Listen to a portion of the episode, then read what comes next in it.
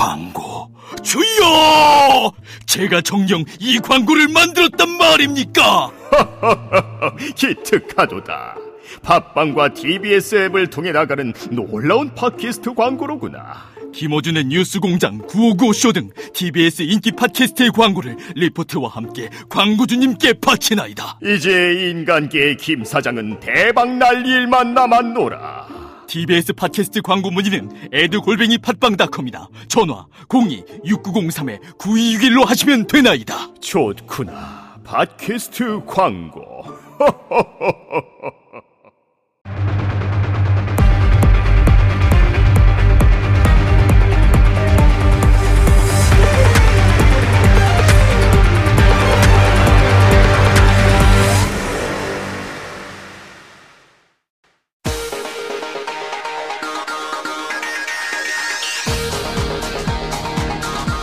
세상을 바라보는 새로운 시선, 여러분의 품격 있는 오후를 위해 찾아왔습니다. 아, 시민 여러분의 분노의 대변인 정봉주입니다. 정봉주의 품격 시대에서는 사회 각계각층의 저명한 인사를 초대해서 어, 우리 사회, 우리 삶에 대한 진지한 고민을 나눠보는 초대석 시간을 마련하고 있습니다. 어, 오늘 그 첫 시간인데요. 어, 오늘은 어, 저와 함께 어, 영원한 짝꿍 오마이뉴스 장윤성 기자님이 어, 진행을 도와주겠습니다. 네. 예. 초대해 주셔서 감사합니다. 짝꿍 그런데 기분 나빴어요? 깜짝 놀랐어요. 예, 인상이 팍 찌그러져. 네, 최선을 다하도록 하겠습니다. 예. 늘 최선을 다하면서 살잖아요. 네. 예. 사장이 싫어하잖아, 그래서. 네? 자, 오늘의 초대 손님 모시기 전에 준비한 영상 먼저 어, 보고, 보고 가시죠. 좌우에 치우치지 않는 냉철한 판단력의 통일 분야 전문가 정세현 남북대화 사무국 대화운영부장과 민족통일연구원장 국정원장 통일특보를 거치며 남북 당국 간 회담에 30여 차례 이상 참여. 풍부한 남북 현안 경험과 동아시아 정세를 꿰뚫는 냉철한 판단력으로 국민의 정부 참여정부의 통일부 장관을 지낸 정세현 전 장관. 통일 분야 전문가 정세현 전 장관을 모시고 혼란한 국내 정세와 미국 대선을 앞두고 남북 관계 문제와 불안정한 동아시아 정세를 조망 한반도의 평화공존 해법에 대해 들어봅니다.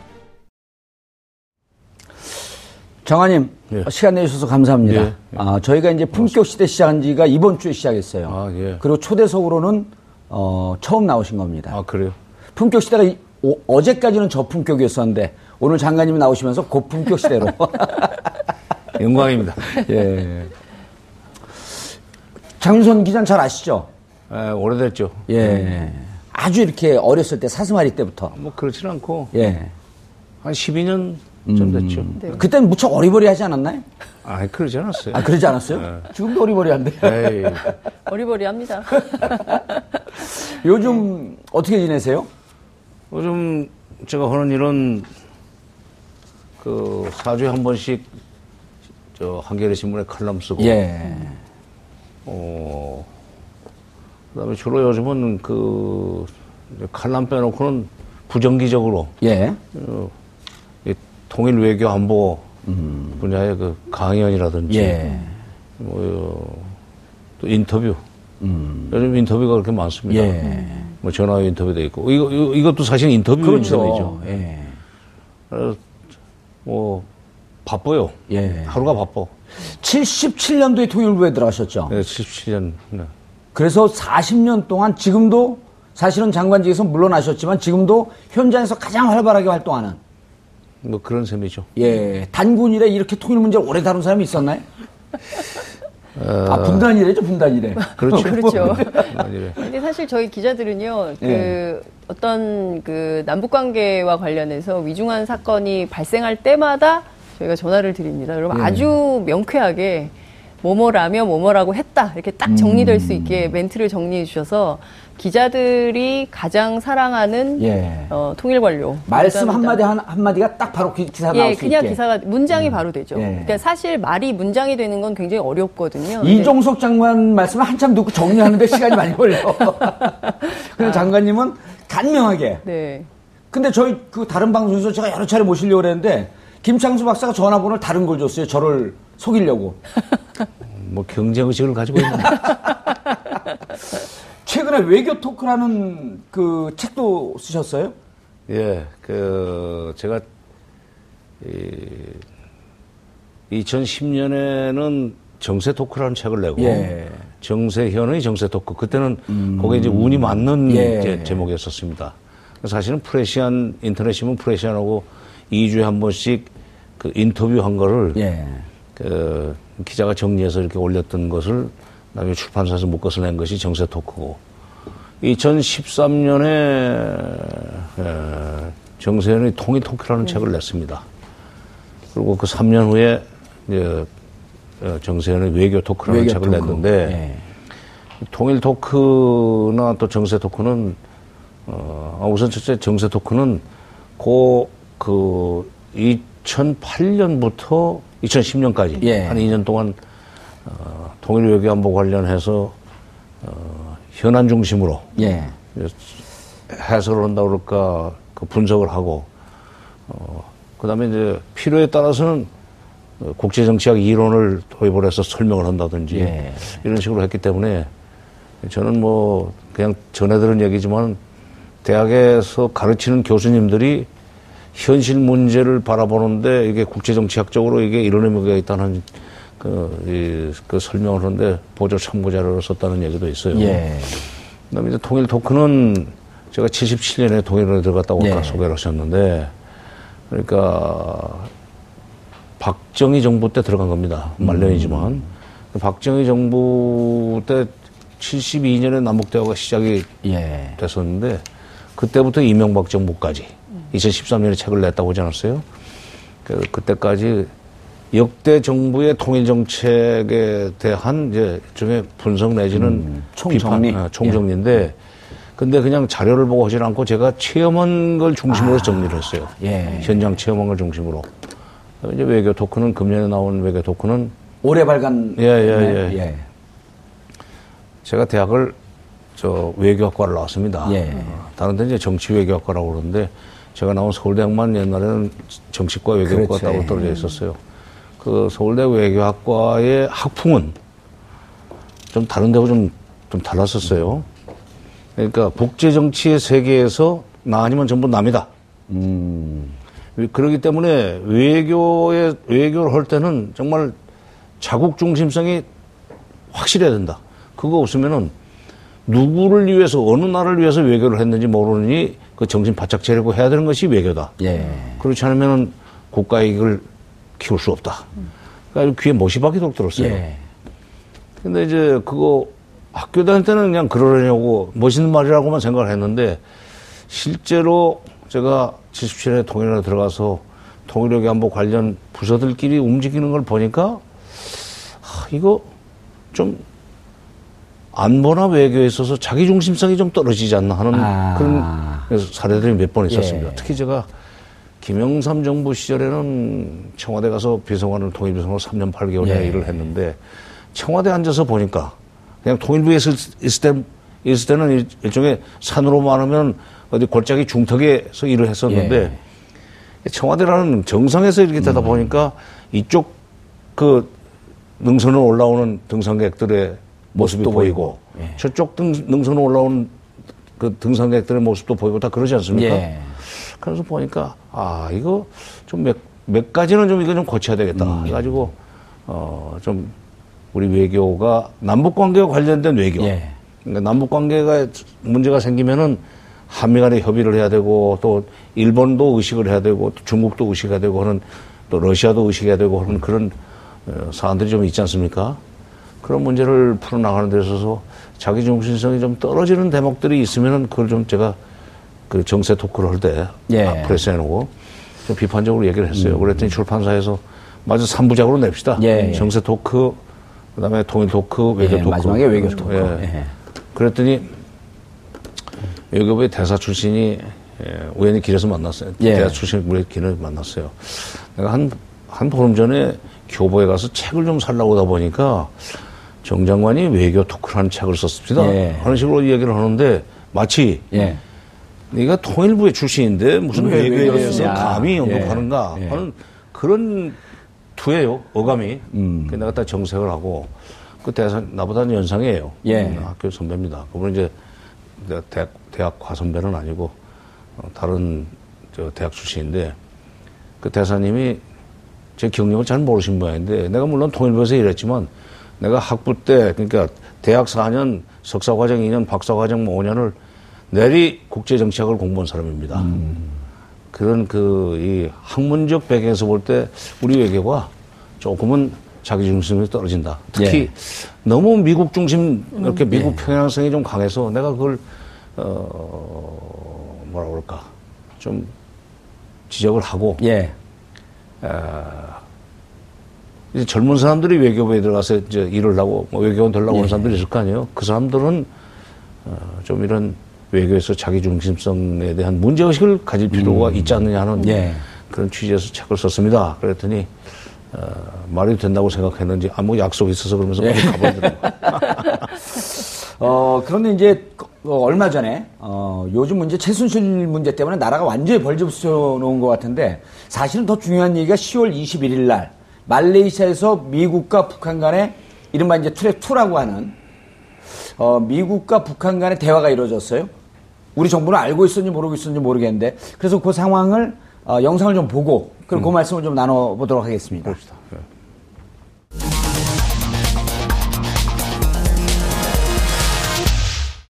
지난 10월 21일과 22일 말레이시아 쿠알라룸푸에서 미국 전직 관료들과 민간 전문가, 북한 당국자 간의 접촉이 있었습니다. 미 대선을 앞두고 비공개로 이뤄진 이번 접촉에서 미국 측 전문가가 일부 진전이 있었다고 밝혀 그 내용에 더욱 관심이 집중되고 있습니다. 자세한 내용 알아보겠습니다. 어, 여러분은 지금 어, 정봉주의 품격 시대와 함께하고 계십니다. 오늘은 정세현 전 통일부 장관 모시고 어, 말씀 나누고 있습니다. 북한이 핵실험을 발사하고요. 네. 핵실험을 하고 그리고 이제 어, 올해 이제 아주 급전직하로 이 상황이 내몰리고 있잖아요. 그런데 느닷없이 그 말레이시아에서 북한과 미국이 만나서 상당히 진전이 있었다. 우리 정부는 최순실에 빠졌고 허우적거리고 있는데 이거 어떻게 봐야 됩니까? 아, 북핵 문제가 처음에 93년도에 터지지 않았습니까? 예. 93년에 김영삼 정부 초에 에, 출범하자마자 예. 북핵 문제가 터졌습니다. 어, 그 북핵 문제가 터진, 그러니까 바로 미국이 에, 미 북한과 비공개, 이 말레이시아 같은 네. 그런 그 이 비공개 접촉을 시작을 했었어요. 그때는 완전히 그 미국 국무부 관리와 북한의 외무성 관리가 만났습니다. 그러니까 그건 말하자면, 말하자면 트랙 1이죠. 네. 예. 이번에는 지금 트랙 1.5, 1.5 트랙이라고 볼 수 있어요. 북한은 아, 이번에는 완- 어, 트랙 2가 아니고. 어, 그렇지. 예. 트랙 2는 아니고 트랙 2는 완전히 민간인들끼리 만나는 거고 어, 북한은 관료. 그 외무성 관리들이고 예.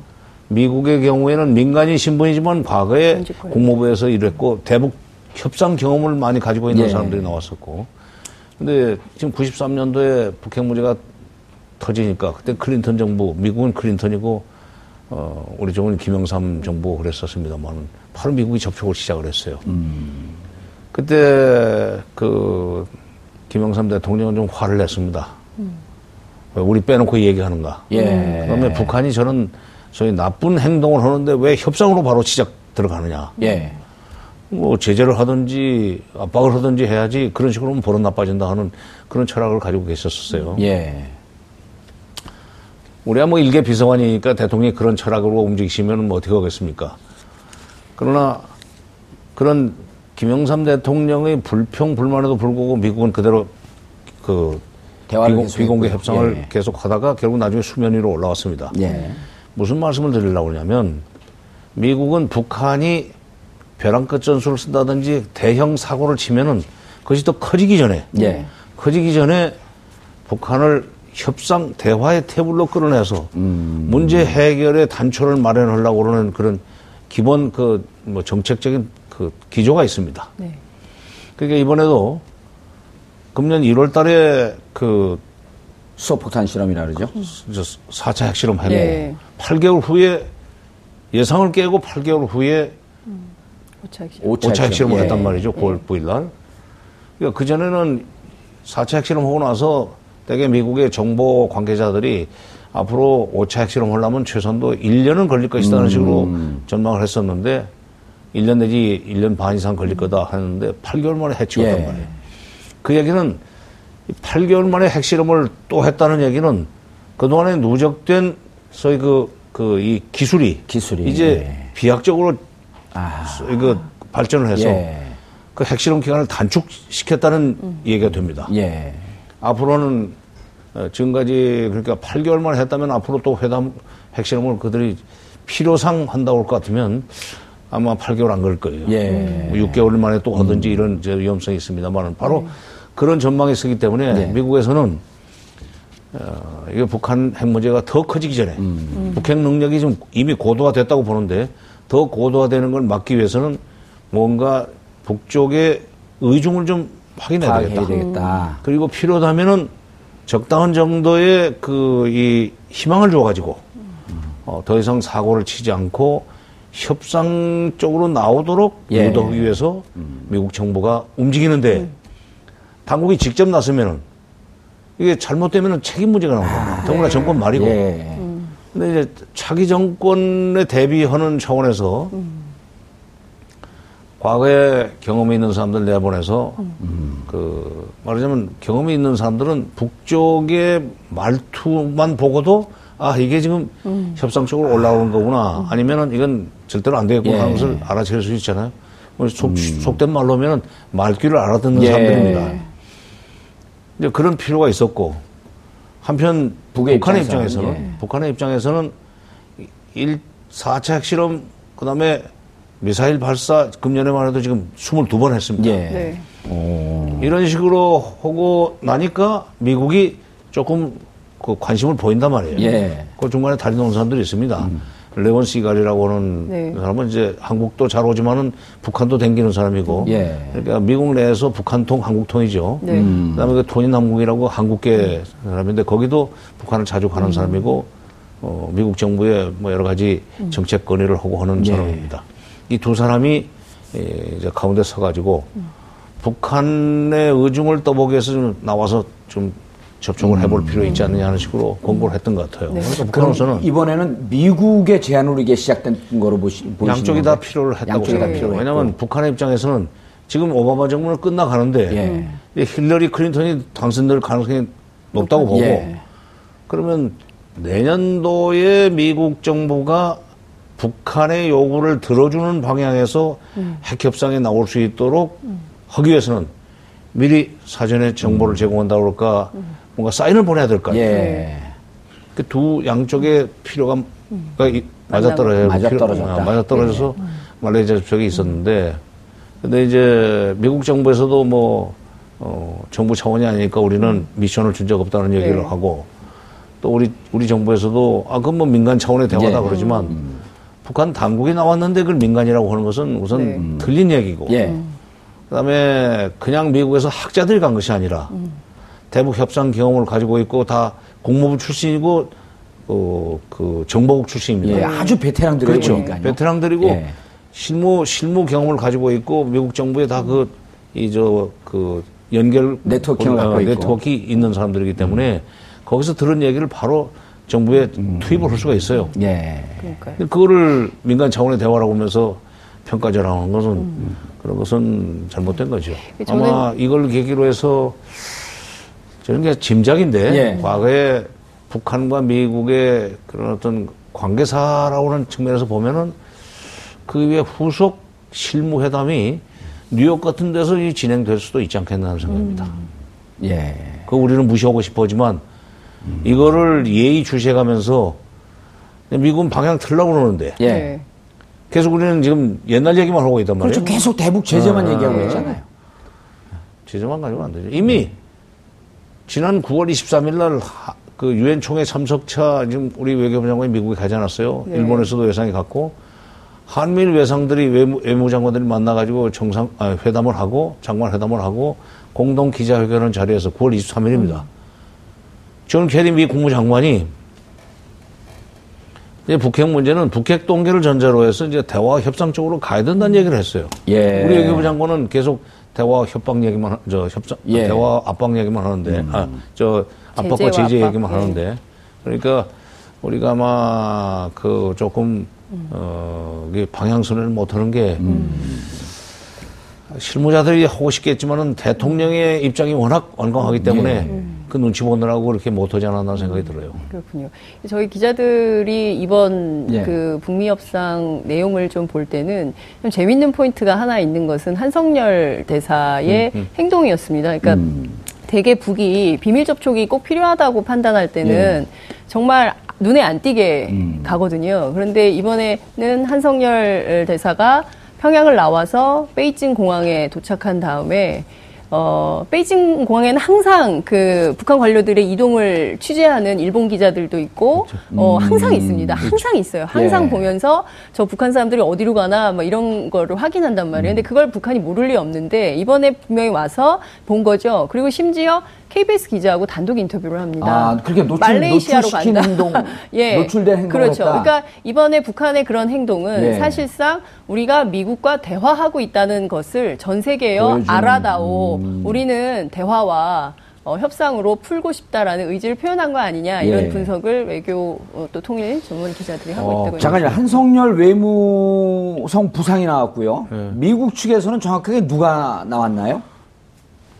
그 나온 인물들을 좀 소개를 좀 시켜주시죠. 예. 로버트 갈루치라고 예. 저 93년 북 1차 북핵 위기가 터진 뒤에 예. 에, 대북 협상의 수석 대표 역할을 했던 사람입니다. 네. 음. 그러니까 94년 10월 21일 날 제네바에서 그러니까 처음에는 베를린에서 만나다가 예. 네. 나중에 제네바로 옮겨가서 이제 회- 회담을 계속한 끝에 94년 10월 21일 날 미북 간에 이른바 유명한 제네바 기본 합의라는 걸 네. 만들었는데 그때 미국 측 수석 대표예요. 예. 이제 그 합의는 북한이 영변 핵 활동을 중단하는 대신 핵 활동을 중단하는 대신 미국은 책임지고 경수로 200만 킬로와트짜리 경수를 져준다. 그리고 어, 중유를 네. 공사가 끝날 때까지 예, 중유를 제공하겠다. 예. 그다음에 또 그 영변 핵 활동을 중단하는 대가로 3개월 이내 미국 수교 협상을 개시해 준다 하는 조건으로 음, 그 예. 합의를 끌어냈습니다.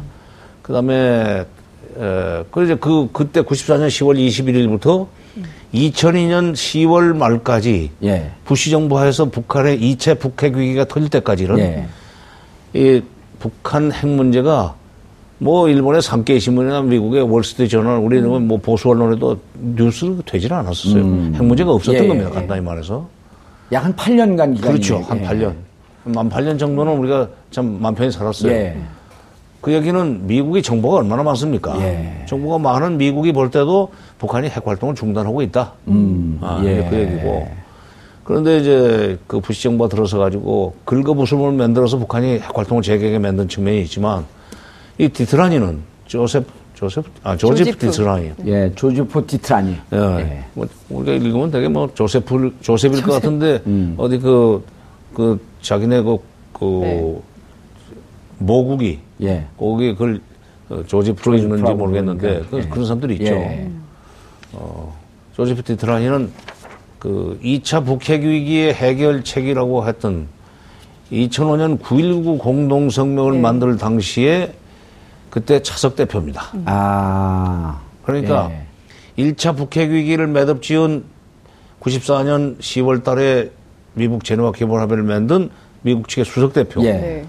그 다음에 2차 북핵 위기의 그 해결책을 찾은 그, 그 미국 조지프. 측 대표단의 예. 차석 대표. 네. 조지프 디트라니. 근데 그때 수석 대표는 크리스토퍼 힐이에요. 크리스토퍼 음. 크리스토퍼 힐. 예. 크리스토퍼 힐은 지금 어, 둘다 다 국무부에서 나올 필요가 없다고 생각해서 그런지 하나는 조지프 디트라니는 국무부가 아니라 아, 저 국가정보국 소속입니다. 예. 우리 식으로 말하면 국정원이죠. 국정원이요. 네. DNI. 그러니까 그런 사람들이 나갔다는 것이 현재 음. 관리 못지않게 미국의 어떤 협상을 통한 그 북핵 문제 해결의 의지가 거기에 배어 있다고 예. 저는 해석을 합니다. 알겠습니다. 이번에 근데 이제 이 시기가 시기가 아주 절묘해요. 바로 대선이 코앞에 와 있고 힐러리 후보가 당선될 가능성이 높은 시점인데 이게 만약 미국 대선이 끝나고 난 다음에 이후에도 어떤 영향 정책 방향에 영향을 미칠지 이게 무척 궁금한 거거든요. 글쎄 그러니까 아까 그 두 사람의 경력으로 봐서 예. 어, 민간인은 두명 같습니다. 미국 측에서는 예. 제가 아까 얘기한 한국계 그 토니 남공이라는 분하고 예. 리온 시갈이라고 시갈. 하는 예. 그 사회과학원의 동부가 무슨 그 무슨 국장으로 예, 있더라고요. 뭐, 예. 저 프로그램의 국장인데 그 사람들은 민간인 신분이지만은 둘은 과거에 그 하나는 공무 출신이고 하나는 정보국 네. 출신이라는 점에서 각자 보고서를 쓸 거예요. 음. 보고서 써가지고 이미 들어갔을 겁니다. 예. 그리고 그게 이제 대선에서 당선이 되면 아마 그 캠프에다가도 줄 겁니다. 음. 북한이 이러이런 정도의 지금 그 이 의지를 가지고 있으니 이 이거를 활용해서 예. 어, 예, 힐러리 클린턴 정부에서는 북핵 문제를 원천적으로 좀 해결해야 되는 거 아니냐는 식의 이제 건의를 하겠죠. 예. 그러니까 그걸 위해서는 아까도 제가 잠시 말씀드렸지만 어, 뉴욕 채널이라는 게 있어요. 예. 네. 예, 유엔 대표부 북한 유엔 대표부가 있고 국무성 미국의 국무부 사람들도 뉴욕은 뭐 수시로 마음대로 다닐 수 있으니까 네. 실무적인 차원에서 아마 후속 실무 협상을 할 가능성이 높다. 시기가 언제쯤 될까요? 뉴욕 채널 뉴욕 채널을 가동한다면 시기가 얼마 실무 협상이? 아니. 끝나고 21일부터 20일까지 말레이시아 쿠알라룸푸르에서 예. 만나고 갔으니까 예. 네. 각자 보고 오고 난 뒤에 각자 이제 상부 보고 오고 난 뒤에 거기서 어, 구속 그 여러 가지 이 준비를 할 필요가 있으면 네. 북한 측에서 먼저 요청을 할 수도 있고 국무부총에서 뭐 계속 지금 그 민간 차원이니까 의미 없다고 그 표정 관리를 하지만 네. 그뭐 눈에 띄지 않게 예. 눈에 띄지 않게 얼마든지 자기 동네 아닙니까? 네. 그러니까 보안이 유지될 수 있는 그런 곳에서 만날 수 있죠. 그 오늘 언론에 일부 나오기는 했는데요. 그 미국 정보국 국가정보국의 클래퍼 국장이 그 외교협회 세미나에 가서 이런 말을 하지 않았습니까? 뭐 이제 북한의 이제 핵, 핵 확산 이것을 막을 수는 없을 것 같다. 어, 이런 주장을 했는데, 그러니까 핵 포기 가능성은 없다고 본다 이런 얘기를 했는데요. 그 wording 자체도 상당히 의미심장한 거 아니냐. 그러니까 이거 이 발언이 시사하는 의미도 굉장히 주목해서 봐야 되지 않을까 싶은데 그 점 좀 어떻게 보십니까? 그러니까 이번 그 말레이시아에서 나온 얘기를 지금 토대로 해서 얘기했다고 생각합니다. 예. 오늘이 20, 그때 그 장관님 넘어가시기 전에 말레이시아에서 어떤 내용이 나왔다라고 하는 게 다 언론에 노, 노출이 됐나요? 안, 해- 안 했어요. 됐죠. 근데 이제 내용이어서. 그, 이, 리온 시갈이라고 하는 민간인이 예. 그 배석을 했으니까 예. 그것도 그걸 성사시킨 사람이라고 난 보는데 뭐 북한 측의 얘기를 들었을 거예요. 왜 예. 북한하고 가- 그잘 아니까. 오히려 뭐 갈루치나 디트라니 같은 사람은 조심스러워서 말을 안 했을 거고 예. 북한 측에서 메시지를 그 사람한테 전달을 했을 겁니다. 핵 동결로부터 이 얘기를 시작한다면 음. 네, 핵 비확산입니다. 예. 네, 핵, 핵 동결, 지금 있는 핵을 더 이상 개발하지 않고 또 그 다른 국가 무슨 알카에드나 IS 같은 단체한테 이걸 그 팔지 않는 게 이제 비확산이고 예. 그런데 핵 동결을 전제로 해서 미국이 예, 대화할 용의가 있다면 우리는 나갈 그, 그 용의가 있다, 우리도. 그러니까 이제 핵을 처음부터 포기하고 나오서라 하는 그거는 말도 안 되는 얘기고 예. 북한 입장에서 그건 못하겠다. 그러나 핵 동결, 핵 보유를 전제로 한 핵 동결입니다. 이미 저기는 핵 보유국이라고 예. 주장했으니까 네. 저 지난 5월 6일 날 7차 노동당 당대회에서 그 선- 선언을 했는데 그 핵 보유는 기정사실이고 더 이상 이걸 핵을 개발하지 않겠다는 것을 전제로 해서 미국이 우리와 협상할 용의가 있다면 우리는 나갈 수 있다는 얘기를 했으려고 봐요. 예. 그래서 리온 시갈이 구체적인 얘기는 안 밝히면서도 와, 상당히 앞으로 그 이 대화할 수 있는 여지가 있다고 그런 메시지를 받았다는 얘기를 하는데 바로 그랬다면은 바로 핵 동결을 전제로 한다는 얘기가 바로 그 그저 클래퍼 클래퍼. 그러니까 미 국가 정보국장이죠. 네. 바로 그 디트라니가 옛날에 소속했던 그렇죠. 기관의 지금 장입니다. 네. 그러니까 핵 동결을 전제로 한 협상으로 시작을 해야 된다. 그리고 비핵화는 쉽지가 않을 것이다. 왜냐하면 쉽지 않다고 안 된다는 얘기는 안 했어요. 네. 북한은 핵 보유를 자기네 체제 유지의 티켓으로 생각하고 있기 때문에 그 티켓을 뺏으려면은 반대급부 내지는 대가를 많이 줘야 된다는 그런 그이 함의가 거기에 담겨 있는 발언이었다고 생각합니다. 그러니까 예. 어, 이번 말레이시아의 미국 그 나는 1.5 트랙 그 회담이라고 했는데 네. 1.5 트랙 회담에서 북한이 보낸 메시지 그리고 그 미국이 그 그걸 어떻게 해석했느냐가 지금 이 클래퍼 국장의 에, 발언, 네. CFR에서의 발언으로 나타났다고 생각합니다. 알겠습니다. 아, 여러분은 지금 정봉주의 품격 시대와 함께하고 계십니다. 아, 오늘은 어, 정세현 전 통일부 장관님을 모시고 어, 북미 간의 관계, 그 다음에 남북 간의 관계, 아, 한반도 주변 정세에 대한 말씀을 아, 듣고 계십니다.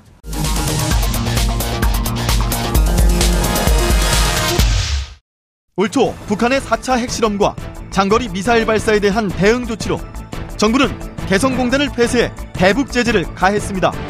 북한의 핵으로부터 국민을 보호하고 한미 군사력 동맹을 위해 사드의 국내 배치까지 결정했습니다. 그럼에도 불구하고 북한은 지난 9월 5차 핵실험을 감행하면서 남북 관계는 역대 최악의 상황으로 치닫고 있습니다. 해결책은 없는지 정세현 전 장관과 이야기 나눠보겠습니다. 장 기자님. 네. 지금 오늘 말씀을 쭉 듣고 보면 네. 지금 이제 북미 간에는 뭔가 훈풍이 불려고 하는 조짐이 있는데 네. 그러니까요. 저도 참 그 점이 예, 답답한데요. 우리는 이 최순실 씨가 남북 간의 대화를 해라라고 하는 메시지가 아직 안 나온 것 같아요. 예? 그건 좀 심하다. 그 지금 국민들은 그렇게 생각하고 있습니다. 글쎄요, 그러니 참, 예. 참 이게 그 아이고. 예. 아니 그래서 정말 허탈하죠. 예. 그 앞서 그, 저, 정봉주 의원께서 말씀하신 대로 그 북미 간에 또는 미국 간에는 이게 뭔가 대화의 물꼬가 터지는 거 아니냐. 특히 이제 미국 대선이 11월 8일이기 때문에 그 이후로는 또 급격하게 진전되는 거 아니냐 이런 진단들이 나오지만 정작 앞서 이제 장관님께서 계속 지적해 주신 대로 이 남북 대화에 대해서는 너무나 이 소홀한 거 아니냐 우리 정부가 끊임없이 이 대결 구도로만 간다고 해서 이게 해법이 될 수 있느냐 이런 우려도 나오는 것 같은데요. 지금이라도 좀 그 정부의 입장이 좀 변화돼야 되는 것은 아닙니까? 어떻게 보십니까, 장관님? 근데 그건 좀 어려울 것 같아요. 아, 박근혜 대화로 정부에서는. 가기는 없- 대화로 가기는 어렵다? 어, 왜냐면, 아, 그동안에 미국의 그 대북 정책의 역사라고 할까, 특히 이제 북핵 문제와 관련된 협상 그 역사를 보면은, 네.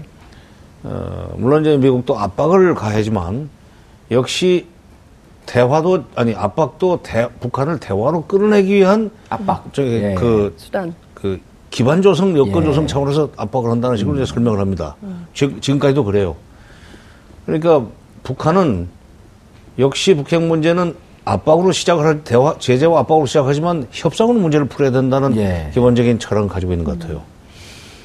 그러니까 그 역대 정부에서는 다 그렇게 생각을 했었습니다. 예, 김영삼 대통령 정부 시절에도 그랬었고 뭐. 그, 그 노무현 아니 김대중 노무현 정부에 때는 북핵 문제를 가지고 북한을 압박할 일이 없었으니까. 예.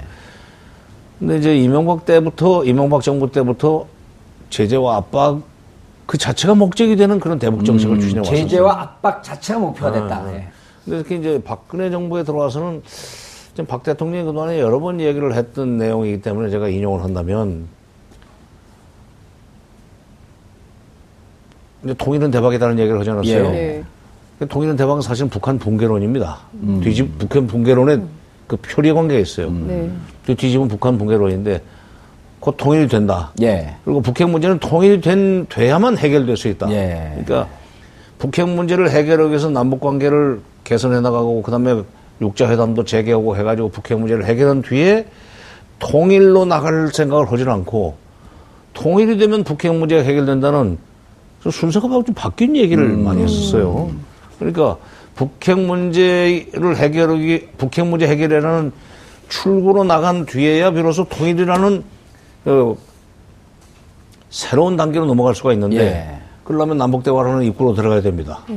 근데 거꾸로 이 박근혜 대통령은 통일은 북핵 문제가 아 통일이 되면 북핵 문제가 해결된다. 예. 순서를 완전히 뒤집어 바꾼 거죠. 통일이라는 입구로 들어가서 북핵 문제를 해결이라는 출구로 나가겠다고 그러니까 이게 좀 완전히 예. 거꾸로 된 거죠. 그러니까 그런 일종의 대북관이라고 할까 대북 정책관을 가지고 어 지금 3년 몇 개월이에요, 지금. 3년 8개월이. 3년 8개월 끌었습니다. 3년 8개월을 지금, 어, 지나왔는데, 이게 그런 철학이라고 할까, 이건 쉽게 바뀔 것 같지 않아요. 예. 그러니까, 미국이 지금 대화 협상으로 북핵 문제가 더 악화되는 것을 막겠다. 다른 말로 하면 북핵 능력의 고도화를 막겠다는 차원, 생각에서 지금 말레이시아까지도 접촉을 하고 접촉을 있는데. 하고 네. 있는데 우리 대통령의 철학이 그렇다면 예. 미국이 잘못 생각하고 있다는 식으로 생각할 거예요. 음. 그러니까 우리 외교부 장관이 계속 압박과 제재 그리고 이외에는 방법이 없다. 외교부 관리들까지도 북한한테 대화를 하면은 북핵 능력을 고도화시켜주는 시간만 벌어준다 그러는데 예. 내 경험으로서는 제 경험으로는 북한은 대화가 없는 시간 동안에 사고를 칩니다. 아, 대화가 없는 시간에는 반드시 사고를 친다. 그렇죠. 다음번 협상을 위해서 다음번 예. 대화가 시, 시작됐을 때 자기 몸값을 높이는 그런 시간 없어요. 아, 그 틈새 시간을. 예. 그러니까 핵능력이 커지면 커지면은 그만큼 반대급부가 크게 돌아올 수 있잖아요. 예. 그러니까 핵실험을 일차 핵실험 하기 전에 문제를 끝낼 수 있었던 것이 9.19 공동성명이에요. 네. 예. 근데 그 괜히 미국이 BDA 사건이라는 걸 일으켜가지고 네. 마카오에 있는 은행에 뭐다 북한- 통결시켜버리고 그런 거 네. 아니에요? 아, 북한도 2,500만 달러예요. 예. 2,500만 달러가 이게 유조 지폐한 돈이니까 네. 유조 지폐 세탁 돈 세탁한 돈이니까 이거 내주면은 안 된다 하는 얘기를 하면서 이제 그 동결을 시키니까 북한이 좋다. 9.19 공동성명 이건 무효다. 없다. 예. 그리고 이제 핵실험 하겠다는 핵 개발하겠다는 핵 활동 재개하겠다는 걸 공개적으로 선언하고 그다음에 중계 방송 하듯이 예, 하다가 결국 네. 2006년 10월 9일 날 1차 핵실험을 했죠. 예. 그러니까 지금 그 이 미국이 미국이 말레이시아까지 가가지고 북한을 저는 쉽게 말해서 좀 달래러 갔다고 생각해요. 예. 그러니까 그런데 우리는 지금 제재와 압박이 지금 효과를 하고 보고 있다는 생각에서 자꾸 그러는데 2270호라는 그 4차 핵실험에 대한 그 유엔 대북 제재 결의 2270호는 예. 7월 달에 박근혜 대통령이 사드 배치 방침을 결정하면서 중국, 러시아가 빠져나가 버렸기 때문에 그건 좀 중단된 거나 다름없습니다. 바로 그 지점인데요, 장관님. 예. 지금 이제 국민들이 가장 궁금해하고 정말 묻고 싶은 것은 어, 이명박 정부 때도 사드 미국의 사- 미국 측의 사드 요구가 있었는데 그래 그때도 이제 삼노 정책이었단 말이에요. No request, no consultation, no conclusion. 요청한 바도 없고 협의한 바도 없고 그리고 결론이 없다. 그러니까 전략적 모호성이라고 하면서 2015년까지 오다가 사드가 느닷없이 배치하겠다는 걸로 돌아섰단 말이에요. 그리고 개성공단도 언론 보도에 따르면 통일부는 끝까지 반대했는데 이게 어떻게 청와대에서 뒤집혀갖고 개성공단 폐쇄로 오냐 그러면 그 드레스덴 아까 통일은 대박이라고 하는 드레스덴 연설도 사실은 지금까지 나온 언론 정황을 보게 되면 이른바 최순실 파일로 가서 최순실이 사전에 봤다라고 하는 정황 증거가 있는데 사드나 이 개성공단 문제도 그분의 영향력이 있었던 거 아니냐. 아 글쎄요, 뭐 그, 저, 그 사실관계는 제가 이제. 예. 아 정책 결정 과정이 이상하다. 아, 제가 이번, 예. 이번 일에 대해서는 제가 뭐, 어, 현장에 있지 않기 때문에. 예. 어, 뭐 들은 정보도 없고 그러나. 그러나 과거의 경험으로 보면은 이게 이제 그런 남북 관계가 됐건 뭐 한미 관계가 됐건 그 정책을 결정하려면 유관부처들이 다 회의를 합니다. 예. 실무적인 협의도 하고 차관보급 협의도 하고 차관급 회의도 하고 장관급 회의를 해가지고 그 회의에서 결정된 것을 대통령한테 보고하면은 대개는 대통령이 그러면 그리 하도록 하라 이런 식으로 예. 돼요. 옛날에도 조선조 시대도 그러지 않았어요. 정승 그렇죠. 판사들 네. 모여가지고 회개하면 임금은 그리 하도록 하라 해서 그냥 윤허라고 그런 겁니다만은. 예. 근데 가끔은 이렇게 공식적인 정책 결정 과정을 통해서 결론이 나는 결론이 나가는데 중간에 전혀 저 뭐라 그럴까 엉뚱한 지시가 내려오는 경우가 있습니다. 어. 그런 경우 되게 비선이 작용하는 경우입니다. 과거 정부에도 그런 일이 있었습니까? 아, 네. 있었습니다. 어, 그래요. 아, 그럼 그 비선이 그때도 작용됐다, 작용했다라고 하는 근거가 명확히 나오나요? 아니 뭐 그렇게 걸 수밖에 없죠. 왜냐하면 그, 그, 그 유관부처 회의를 통해서 결론이 이런 쪽으로 가고 있는데 저쪽에서 단적으로 이, 그 예. 지시가 내려오니까 그럴 때는 이 실무 관료들은 허탈하죠. 그러니까 이런 아, 이런 거에 우리가 이렇게 막 야, 야근하면서 회의하다가 야식 뭐 먹을까요? 그래서 막 합의하고 짜장면하고 탕수육 결정을 했어. 근데 사장님 사모님이 양장피를 드시고 싶은 거야. 견해를 딱 올렸는데 양장피가 와 있어. 이런 건 똑같은 거로 사장님 사모님은 비선이다. 왜 웃기만 하고 계세요? 이런 질문을 해야지. 아니 그, 이게 그 정말- 예를 들면 그런 거 아닌가요? 뭐 그런 셈이죠. 근데 예. 그러니까 그. 난 저는 지난번에 개성공단의 전면 중단 그 방침이 그 발표되고 난 뒤에 예. 이제 흘러나온 얘기가 통일부에서는 잠정 중단을 거리를 했는데 청와대에서 그게 뒤집어졌다. 이렇게 네. 얘기 나오지 예, 않았어요? 그렇게 나왔죠. 예.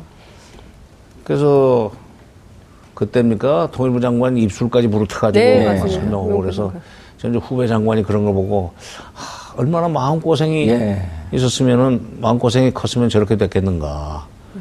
아, 아, 이게 참 정말 통일부를 비롯해서 유관부 처하고 긴밀하게 협의를 해가지고 잠정 중단 정도로 하고 북한의 태도를 봐가면서 태도 변화를 봐가면서 그 다음 단계로 넘어가도 좋다는 그런 식으로 건의를 했을 텐데 뒤집어졌을 때 얼마나 속이 상하겠어요. 예. 얼마나 스트레스 받았겠어요. 이거 이 스트레스 받을 때 터지는 겁니다. 예. 그걸 보고 참 저보다 한참 후배 예. 장관이지만은 참 고생이 많다는 생각을 했어요. 근데 그게 그걸 뒤집으려면은 대통령 아니면 안 되는 겁니다. 장관들이 참여하는 그 안보정책 조정회의, NSC 회의에서 결, 결정을 해가지고 건의를 하는데 뒤집어졌다. 대통령 아니면 안 돼요. 음, 그때는 대통령이 좀 누구한테 그 이 자문을 받았길래 저런 예. 결정을 저런 지시를 내렸나 하는 생각으로 좀, 좀 야속하다는 예. 생각을 했었는데 요즘 뭐 예. 그 비선이 밖에 있었다는 얘기를 들으니까 더 허탈하죠. 예, 그리고 그럴 때 보면 아 저게 비선이 작용했다라고 하는 이제 오랜 정책 경험으로 이해가 되시는데 입술이 터졌다고 하니까 저는 금방 드는 생각이 입술을 한자로 얘기하면 순자 아니에요. 입술 순. 아, 이게. 아니, 근데 저는 그 장관님께 그 여쭙고 싶은 질문이 하나 있는데요. 이제 앞서 북미 대화가 이제 급진전하게 되고 또 남북 대화는 이제 박근혜 정부 내내 그 열릴 길이 없다고 한다면 이후에 이제 전망은 어떻게 될 것인가 하는 점입니다. 음, 특히 그렇지. 이제 예. 어 이제 미국 대선 11월 8일이고 또 최근에 지난 10월 15일인가요? 그러니까 북한 외무성에서 낸 성명도 굉장히 주목해서 음. 볼 필요가 있을 것 같은데요. 오바마 행정부가 끝나기 전에 뭔가 이제 자기들이 핵실험이 될지 뭐가 될지 모르겠지만 뭔가 또 다른 모험? 실험을 할까? 예, 아. 뭐 그러니까 이런 겁니다. 미국은 우리 최고 전엄을 악랄하게 건드린 대가를 톡톡하게 치르게 될 것이다. 오바마가 아, 말이 무서워요, 백악관을. 예, 떠나기 전에 그 대가가 어떤 건지 깨닫게 될 것이다. 이렇게 해서 지금 뭐 한간에는 뭐 국지전 얘기 계속 나오고 있습니다. 북 도발 얘기도 나오고 있고요. 예. 또 지난 어, 지난 10월 10일인가요? 국회 국방위에서 어, 국방장관이 의도치 않은 북한의 도발이 있을 수도 있다. 이런 주체도 모르고 방향도 모르는. 그렇습니다. 그- 근데 북한이 이제 뭐 국지전을 일으키는 것은 그 대남용인데 네. 예. 북한은 지금 이 핵 문제를 가지고 핵 카드를 가지고 미국과 빅딜을 하려고 하는 그 아. 입장이기 상황. 때문에 네. 미국을 상대로 서죠. 그러면 이제 핵실험이죠. 그다음에 장거리 미사일. 네. 그 남측은 장- 존재도 존재도 아. 없는 거 아니에요? 안중에 없어요. 예. 어, 안중에 없어요. 솔직히 말해서. 어, 자꾸 뭐 북한이 핵과 미사일을 가지고 남한을 무슨 공격하려고 할 것이다. 그걸 가지고 우리를 협박해서 공산화시키려고 한다 하는 얘기를 자꾸 하고 네. 그러기 때문에 사드가 필요하다 하는 얘기도 하는데 네. 그건 북한의 핵과 미사일은 대미 협박용이고 대미 협상용입니다. 예. 근데 지금 아까 그 전계자께서 말씀하셨지만은 북한 미국이 그 선거는 끝나고 네. 대선 끝나고 새 정부가 들어서기 그 틈새 시간 네. 진짜 기- 이러지도 못하고 저러지도 못하는 시간에 이 사고를 쳐놓으면은 다음 정부한테 큰 부담이 되죠. 네. 음. 그리- 뭐 다음 차기 정부한테 큰 부담이 되고 차기 정부가 더 일이 커지기 전에 사고가 더 큰 사고가 나기 전에 뭔가 서둘러야 되는 거 아니냐 해서 오히려 몸이 달게 만들 수 있어요. 예. 그게 협상 전략이죠. 북한의 협상 전략이라는 그렇죠. 거죠. 예. 북한이 상대방으로 하여금 적극적으로 나오도록 만들기 위해서 네. 그다음에 상대방으로 하여금 큰 대가를 지불할 수밖에 지불해야 되겠다는 각오를 할 수밖에 없도록 만들기 위해서 쓰는 게 바로 벼랑 끝 전술입니다. 예. 네. 근데 벼랑 끝 전술은 다 예상하는 시기에 하는 것보다는 대처하기 어려울 때, 다 새벽에 아주 잠이 곤이 들었을 때, 이럴 때 사고 치는 거죠. 예. 네. 그러니까 지금 대선 끝나고 미국의 새 정부가 들어서더라도 대통령 취임을 하더라도 동아태 차관보가 상원의 청문회를 통과해가지고 취임해가지고 일을 시작하려면 대개 한 6개월은 걸립니다. 예. 그러니까 내년 상반기 네. 소위 대북, 미국 정부의 대북 정책의 공백기. 예. 그, 그게 위험한 시간이에요. 아, 내년 상반기 6개월이 그러니까 취임해서 6개월이 경과되지 않은 시점. 그렇죠. 이때가 제일 위험한 시기다. 그러죠. 손을 쓸 수 없는. 예. 그때 회담도 시작도 못하고 네. 비공개 접촉도 허전히 좀 마땅치 않고 예. 왜냐하면 책임자가 없으니까. 그런데 이제 문제는 6개월 후에 예. 동아태 차관보가 들어서 가지고 북한이 이제 뭐 몸값을 잔뜩 올려놓은 저 위에 에, 미국 정부가 대응을 하려고 할때 협상 방식으로 문제를 풀려고 할 때 한국 정부가 그걸 말리고 나서면은 네. 아무것도 못합니다. 예. 지금 어찌 보면 한국 정부는 지금 완전히 갈피를 잃은 거 아닙니까? 아니 갈피를 잃지는 않았어요. 내가 볼 일관돼요? 때는 일관되고 뭐 확고합니다. 어, 제재하자. 그렇죠. 제재 이외엔 길이 없다. 어, 뭐 적어도 내 임기 동안에는 뭐 대화는 없다 하는 입장이고 압박과 제재를 통해서 내 임기 중에 북한이 붕괴될 수도 있고 예. 어, 그렇게 되면 통일되는 거고 그렇게 되면 북핵 문제는 자- 자동 근본적으로 거고. 발본색원 되는 거 예. 아니냐는 그런 그 이 일종의 환상이죠. 예. 그럼 가까이는 뭐 야당하고도 대화를 안 하는데 그 먼 북한하고 대화할 여지가 있겠어요? 그렇죠. 예. 아니 그 더구나 그 북한을 미워하니까 아, 그럼, 밉죠. 예. 장관님 보신 북한은 이렇게 미워하고 감정적으로 대, 대응할 그런 상대는 아니지 않습니까? 솔직히 저도 예. 그 40년 동안 이렇게 북한을 지켜보고 현장에서 체험을 해보고 이제 한 사람의 입장에서 볼 때는 남북 대화하는 사람들이 북한이 예뻐서 대화, 대화하는 거 아닙니다. 그렇죠. 우리 때문에 하는 거 아니에요? 우리 때문에. 문제가 더 악화되는 걸 막기 위해서는 그들과 만날 수밖에 없어요. 예. 레이간 대통령이 유명한 얘기를 했습니다. 유명한 말을 했습니다. 소련은 악마의 제국이다. 근데 소련이 악마의 제국이기 때문에 그들과 부단히 대화를 해야 된다. 대화를 통해서만이 그들이 소위 미국을 그, 이, 그 어렵게 하는 일을 막을 수 있다. 심지어 박근혜 대통령의 아버지인 박정희 대통령도 70년대 초에 남북대화 시작하지 않았어요? 그렇죠. 그분도 그런 철학을 가지고 있어요. 북한에 손이 두 개가 있는데 그 중에 그들과 악수를 하면서 한 손이라도 붙들고 있으면 다른 손으로 그들이 무슨 짓을 할지를 느- 감이라도 가질 수 있다.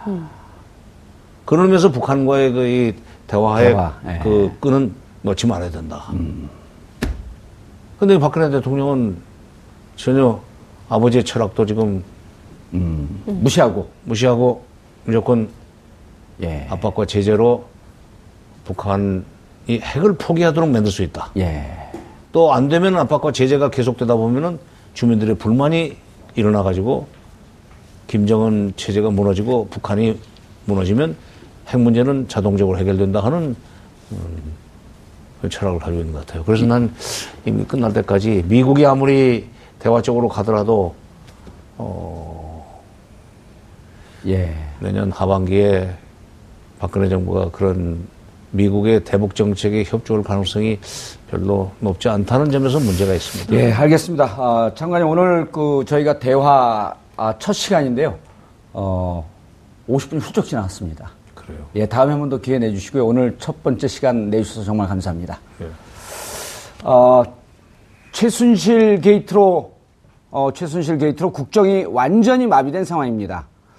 대북 제재를 외치면서 대북 정책이 아, 완전히 실종된 상황에서 북한과 미국은 한편으로는 갈등, 또 다른 한편으로는 대화를 하면서 각각의 이해에 충실한 외교 정책을 펴나가고 있습니다. 우리만 고립된 양상입니다. 말 그대로 매우 외환입니다. 시국선언이 잇따르고 있습니다. 이 상황을 바라보는 국민들의 마음은 복잡하기만 합니다. 아, 시국선에서 요구하는 국민들의 뜻, 대통령의 결단을 촉구합니다. 아, 국민의 입장에서 바라보는 정봉주의 품격 시대 마치겠습니다. 감사합니다.